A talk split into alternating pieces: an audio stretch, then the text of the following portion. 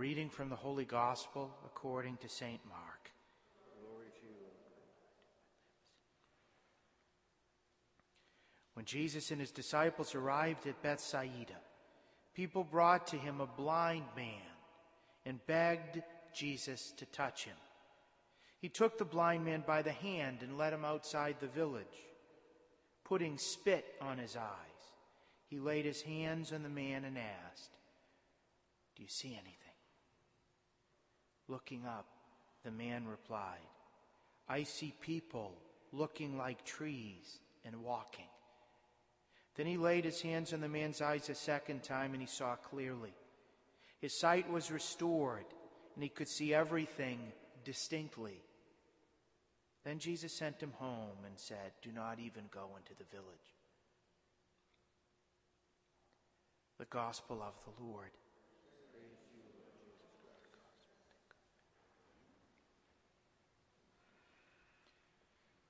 It's not a coincidence that Jesus, who healed many blind men in the Gospel, normally does so in order to illustrate a point of faith. We were recently discussing what had happened in the boat when they didn't understand what the leaven of the scribes and the Pharisees is. They didn't recognize what Jesus could do with meager portions in multiplying them. It was a lot they didn't understand. So when they arrived at Bethsaida, Jesus heals a blind man. And he heals a blind man in stages. Again, he who created the heavens and the earth could have healed the blind man instantaneously. But he spit, symbol of the sacraments, that there's a matter to the sacraments, wiped the saliva on the man's eyelids, and he was cured in two steps. First is he saw something people looking like trees and walking around. But then at the second instance, he was able to see everything clearly and distinctly. And this is meant to help us to recognize that the faith by which we're called to see distinctly happens in stages. That Jesus' cure of us isn't instantaneous. Soon as our sins are forgiven, as soon as we're baptized as an adult, it doesn't mean that we see everything precisely as it is, but that that healing is ongoing and that we need to continue to cooperate, even if sometimes it might be a little bit uncomfortable, like somebody wiping a spit on our eyes. It may require our having to carry a cross. It may be our having to suffer. It may be our being humiliated in order to have a good learning experience so that we're able to see things new. But the most important thing for us, if we're going to see things distinctly spiritually, is the Word of God. And that's what St. James talks about in today's first reading. When he says, Be doers of the Word, not only hearers, deluding yourselves. And then he talks about the role of the Word of God in giving us the light to see things clearly and distinctly.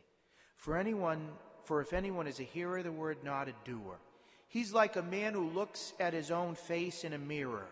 He sees himself, but then goes off and promptly forgets what he looked like. But the one who peers into the perfect law of freedom and perseveres, and is not a, a hearer who forgets, but a doer who acts, such a one shall be blessed in what he does. In other words, the Word of God is a mirror. When we look at the Word of God, we see who we're supposed to be. We see how we're supposed to act. And if we don't do the Word of God, it's like we're blind. We forget who we are, we forget who the other is, we forget who God is at that moment. And that's why our cure, so that we might see things clearly and distinctly, happens in stages. Because we're not infused with the Word of God all at once in the sacrament of confirmation. We've got to continue to persevere looking in the mirror of the Word of God so that we remember who we are, who God is, who others are. Start to behave under that vision. That's what St. James is talking about. And that's why one of the greatest crises in the church today is how few people really know the Word of God. If someone is an electrician, knows the electric code inside and out, if someone is a lawyer, has studied the law books inside out, if someone's a doctor, they are constantly going to further classes in order to learn new treatments for the various diseases after having put in so many years studying every little minutiae. But a Christian, well, the Protestants, let's give them credit. Most of the evangelical Protestants get to know the Word of God pretty seriously. But what about us Catholics? What about us Catholics? We take little glances in at the mirror at certain parts of life. We think that if we come to Mass and there's a little bit of a mirror shown and applied to us, that that's all we need. No, it's not. If we're going to learn how to see things clearly and to become truly doers of the word, not only hearers of it, we need constantly to be looking at the Word of God. I've mentioned before, how long would it take to read the whole Bible if we were to read a little bit of it every day, it would take less than a half hour a day. Most of us would watch far more television than that.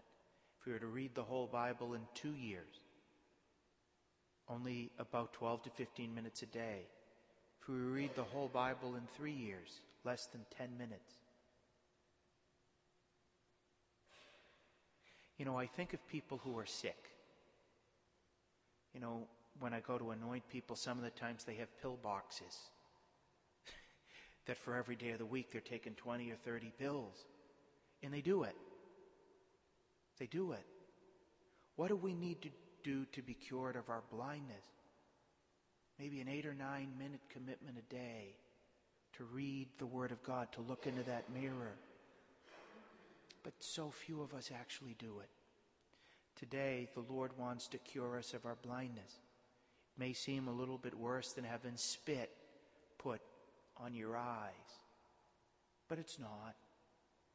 Out of love, please let us begin today to look into that mirror and to continue to look at it more than a model looks at her face in the mirror to put on her makeup each morning.